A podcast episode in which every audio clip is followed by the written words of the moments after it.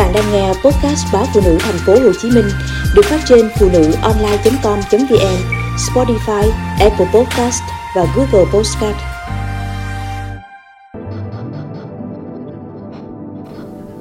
Rước họa vì làm đẹp tại nhà, dùng đơn thuốc trên mạng. Nhiều chị em phải cầu cứu bác sĩ bởi cả tin vào tay nghề của người thân, bạn bè, chấp nhận làm đẹp tại nhà và uống thuốc theo đơn tải trên mạng. Tháng trước, do muốn xóa nếp nhăn, trẻ hóa da, chị NTH 29 tuổi ở thành phố Hồ Chí Minh đến một cơ sở làm đẹp để tìm hiểu. Tại đây, chị được nhân viên tư vấn cấy chỉ căng da mặt. Nghe nhân viên nói cấy chỉ đơn giản chỉ với vài thủ thuật nên chị đồng ý. Sau cấy chỉ khoảng 2 tuần, mặt chị H bị phù, sưng đau, nơi cấy chỉ căng buốt.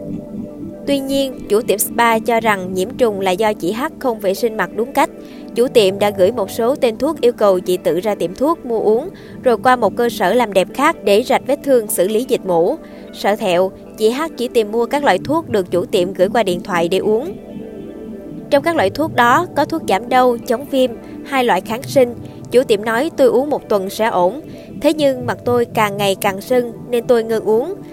Đến bệnh viện khám, chị H kể, Tại bệnh viện, bác sĩ chẩn đoán chị H bị nhiễm trùng nặng, dịch mũ rất nhiều ở hai bên hàm, cần phẫu thuật loại bỏ dịch mũ, lấy chỉ cấy ra ngoài.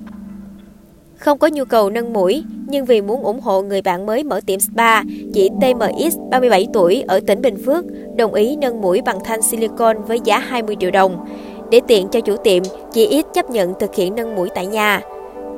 Ngay khi vừa nâng mũi xong, chị cảm thấy đau nhói vùng mặt, nhưng nghĩ là do mới phẫu thuật nên chị chỉ hỏi chủ tiệm về cách chăm sóc vết thương và đơn thuốc. Lúc này chủ tiệm nói không có thuốc, chỉ cần chị ít vệ sinh sạch sẽ vùng mũi. Thấy tôi lo lắng, chị ấy lên mạng tải một đơn thuốc, phía dưới có kèm hướng dẫn chăm sóc vết thương rồi kêu tôi uống. Tuy nhiên, thấy toa thuốc đề đơn thuốc độn cầm nên tôi hỏi lại. Chủ tiệm cho rằng làm thẩm mỹ đơn thuốc nào cũng như nhau, lo lắng nên tôi không mua uống và không làm theo hướng dẫn chăm sóc vết thương như hướng dẫn trên toa, chị ít cho biết. Chị nhớ lại, về đến nhà, máu tươi từ mũi chảy ra liên tục, nhưng chủ tiệm khuyên nên bình tĩnh, vài ngày sẽ hết chảy máu. Đến ngày thứ bảy sau làm đẹp, mối chỉ khâu bị rớt ra, chị ít gọi điện thoại cho chủ tiệm. Chị này tiếp tục gửi thêm một loại huyết thanh, kêu chị đi mua uống, rồi nói phải thêm 10 ngày nữa mới lành. Lúc này tuy vết thương trong mũi đã lành, nhưng các mấu chỉ thẩm mỹ đã đứt, sống mũi như bị gãy ngang, chứa nhiều mũ dịch. Thanh nâng có biểu hiện chui ra từ đầu mũi, làm xì dịch mũ ra ngoài. Chị chủ nói sẽ mời một bác sĩ đến tiệm phẫu thuật khắc phục mũi cho tôi, nhưng tôi quá sợ. Tiền thuốc và vệ sinh vết thương đã gần 10 triệu đồng mà vẫn không giảm nên tôi đến bệnh viện tai mũi họng thành phố Hồ Chí Minh khám thay vì tiếp tục sửa, chị ít kể.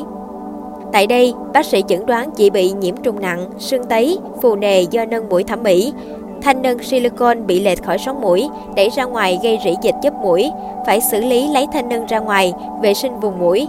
Khả năng cao chị ít phải tiếp tục được phẫu thuật tái tạo mũi. Theo thạc sĩ bác sĩ Nguyễn Anh Tuấn, phó khoa tạo hình thẩm mỹ bệnh viện Tai Mũi Họng thành phố Hồ Chí Minh, từ sau dịch Covid-19, số lượng bệnh nhân bị tai biến do thẩm mỹ đang tăng lên. Nâng mũi đang ngày càng chiếm đa số trong thẩm mỹ vùng mặt, còn căng da mặt chỉ chiếm khoảng 5 đến 10%. Hầu hết người bệnh thường cố gắng chịu đựng đau đớn cho đến khi vết thương nặng lên mới tới bệnh viện. Lúc này vết thương đã nặng, biến dạng mặt rất khó khăn trong điều trị. Nhiều người chần chừ, không nói tên chủ cơ sở thẩm mỹ là do người quen, người thân trong gia đình. Bác sĩ Tuấn cho biết, đáng lo hơn, mặc dù biết đơn thuốc chủ tiệm gửi là đơn thuốc trôi nổi trên mạng, nhưng người bệnh vẫn uống. Có người uống kháng sinh trong thời gian dài mà không đến bệnh viện, dễ đối mặt với tình trạng kháng kháng sinh sau này. Chưa kể, bất kỳ thủ thuật nào liên quan đến gây mê, gây tê đều tiềm ẩn nguy cơ sốc phản vệ. Tình trạng sốc nặng hay nhẹ phụ thuộc vào cơ địa mỗi người và liều lượng thuốc sử dụng. Bác sĩ Anh Tuấn cho biết, người có tiền sử rối loạn đông máu, cao huyết áp, bệnh lý tim mạch, tiểu đường, dị ứng thuốc, càng phải đến bệnh viện có chuyên khoa thẩm mỹ để được các bác sĩ tư vấn kỹ bởi nguy cơ sốc phản vệ ngay sau khi tiêm hoặc sau 1 đến 2 tiếng. Nếu nhẹ có thể nổi mẩn đỏ, tê đầu lưỡi, phù quanh hốc mắt, đau bụng, buồn nôn, tiêu chảy, tụt huyết áp. Nặng hơn, bệnh nhân sẽ khó thở, suy hô hấp và hôn mê, thậm chí tử vong. Vì vậy, chúng ta phải tìm cơ sở uy tín thay vì cả nể cho chủ cơ sở là bạn, người thân hoặc tin vào quảng cáo khuyến mãi. Để tránh rủi ro khi phẫu thuật thẩm mỹ, người có nhu cầu làm đẹp phải tìm hiểu kỹ thông tin về cơ sở để lựa chọn. Theo quy định của Bộ Y tế, bất kỳ cơ sở viện thẩm mỹ nào cũng phải treo chứng chỉ hành nghề ngay trước cơ sở để khách hàng nhận biết. Tất cả các cơ sở làm đẹp đều phải công khai danh mục giá tiền.